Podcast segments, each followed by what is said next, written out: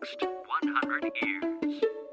明日のカレンジ Nikki's Green English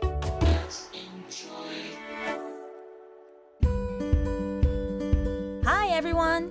ここからは地球環境に関する最新のトピックスからすぐに使える英語フレーズを学んでいく Nikki's Green English の時間です金曜日のこの時間も私キニマンス塚本ニキが登場しますそれでは早速今日のトピックを Check it out! 科学者たちはクラゲを食べても大丈夫かどうか試してみた。これはイギリスの BBC が特集記事で伝えたものです。最近環境問題の影響でクラゲに注目が集まっているそうです。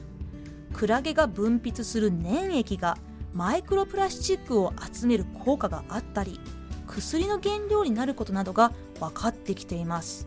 そして今ヨーロッパでは有名シェフと科学者がチームを組みクラゲレシピの開発が進んでいるんだとか。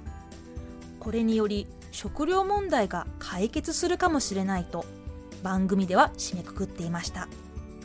もっとも中国や日本では酢の物などクラゲを食べるのはすでに一般的ですがこれがより幅広いレシピになって世界に広まっていくかもしれませんねさて今日のトピックを英語で言うとこんな感じ Scientists have tested jellyfish to make sure they are safe to eat 今日は make sure という言葉をピックアップします make sure M-A-K-E make. S-U-R-E sure. Make sure. 確認する。確かめる。という意味です。なんでメイクなの？と思うかもしれませんがまあ直訳すると確信を作る。といった感じでしょうか。Sure には確かな。といった意味があるので確認する。Make sure となるわけです。何かが事実かどうか曖昧な場合はそこに if や whether が続きます。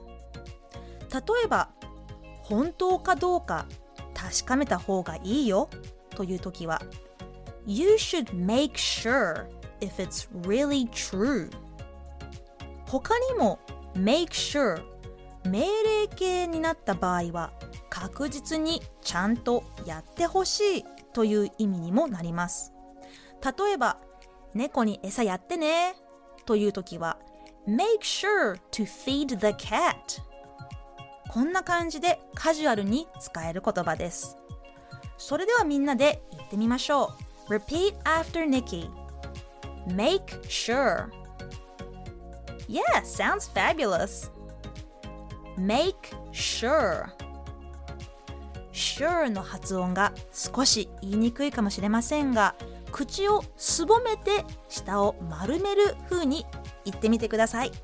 もう一度。Make sure 最後にもう一度今日のニュースをゆっくり読んでみます。科学者たちはクラゲを食べても大丈夫かどうか試してみた。